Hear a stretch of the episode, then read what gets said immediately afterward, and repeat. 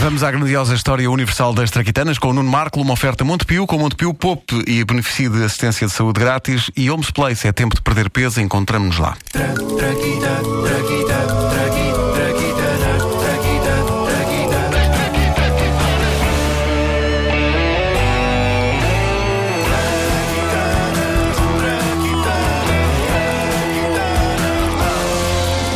Lentes de contacto, uma invenção bem intencionada, mas, pelo menos no meu caso, inútil, por duas razões. Uma, Uh, ser caixa de óculos. É algo tão enraizado em mim que se de repente eu passasse a usar só lentes, iria passar a sentir-me nu não apenas nu, mas traidor, um verdadeiro traidor desta grande e nobre comunidade que são os caixas de óculos, que me acolhe e acarinha há tantos anos. E não é só isso, tendo óculos eu posso fazer certas coisas totós que as pessoas perdoarão e compreenderão. Vão dizer, ah, claro, é um caixa de óculos, há quase um carinho, é, é quase um alibi. Se eu deixo de usar óculos e continuo a ser totó, as pessoas vão pensar que alguma coisa estranha se passa comigo. E com óculos e, não vais à baliza. Com óculos não vou à baliza. Com óculos não vou à baliza. E depois há, há outra razão que se resume a não quero meter coisas dentro dos olhos. Eh, obrigado e bom dia. Uh, no entanto, não é de meras lentes de contacto que vos quero falar neste episódio da grandiosa História Universal das Traquitanas. Este episódio é sobre lentes de contacto, sim, mas para galinhas. Ah, uh, cá está. Havia um dia que. até que enfim, até que enfim, até que enfim. Foi um ouvinte nosso, o Ricardo Gomes, que sugeriu no Facebook da grandiosa História Universal das Traquitanas. Ricardo que, Gomes, que eh, chegou já com o João Pinto. Eu, sim, sim, sim. grande jogador. Grande jogador. Uh, que eu explorasse essa história verídica. Ah, viajemos até à viragem do século XIX para o século XX 20. Isto pode parecer estranho, mas em restaurantes de várias partes do mundo, a galinha, o frango, eram considerados nessa altura uma iguaria rara, era uma coisa gourmet.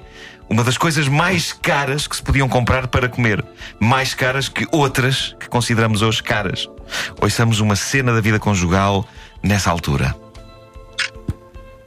Querida, fui promovido! Ah! Que grande alegria, homem! Que grande alegria! Isto hoje é para a loucura! Para a loucura! O que é que estavas a fazer para o jantar? Então, o que é que havia de ser, querido? Não me digas que. Sim, amor! O que é que havia de ser? É lagosta!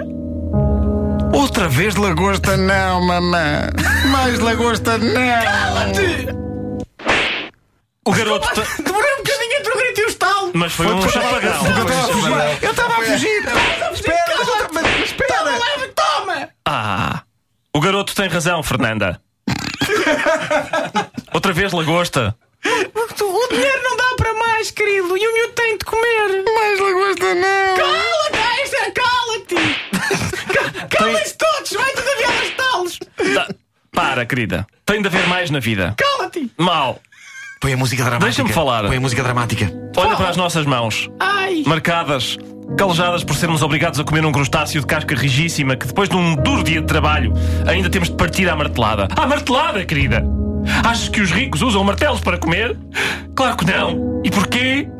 Porque enquanto nós estamos condenados a comer lagosta para o resto dos nossos dias, os ricos estão neste momento a lambazar-se com iguarias das quais nós só podemos ouvir falar, tais como frango assado. Nós não temos direito a frango assado? Temos, sim, senhor. Eu hoje fui promovido e escreve o que eu te digo, querida. Hoje não haverá lagosta para ninguém. Hoje temos frango assado. Ali! À grande! Querida? Oh, querida. Onde é que foste? Puxa uma caneta. Para. Não disseste para escrever o que tu dizias. Mau! Tu cala-te. Podes então repetir a última parte que eu não ouvi. Era uma expressão, querida.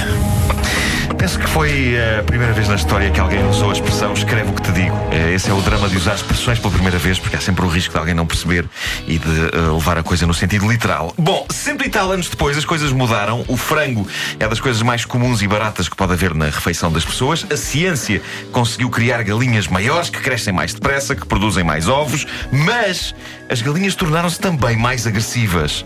Nos anos 50, as galinhas estavam mais agressivas que nunca devia ser a força do rock and roll a inspirá-las à revolta. Foi nessa altura que os agricultores perceberam que galinhas que eram criadas sob luzes vermelhas ficavam muito mais dóceis. Os galinheiros pareciam bordéis com aquele tipo de iluminação. Mas era complicadíssimo para os trabalhadores entenderem-se e verem o que estavam a fazer com as luzes vermelhas nos galinheiros. Foi nessa altura, e recordo que isto é verídico, que alguém se lembrou de inventar óculos de lentes vermelhas para as galinhas. Sim, houve uma patente disto. Hoje hou- hou- houve uma curta fase na história da agropecuária em que uma das missões de quem trabalhava nessa área consistia em colocar óculos escuros especiais de lentes vermelhas nas galinhas. Óculos esses que, obviamente, caíam e elas deixavam de ver vermelho e chateavam-se e andavam à pancada. Enquanto os óculos aguentavam, elas ficavam com estilo. Nunca as galinhas tiveram tanto estilo. Nos anos 60, um inventor chamado Irving Wise, gerente de uma quinta no norte da Califórnia, teve uma ideia que considerou genial lentes de contacto vermelhas para galinhas.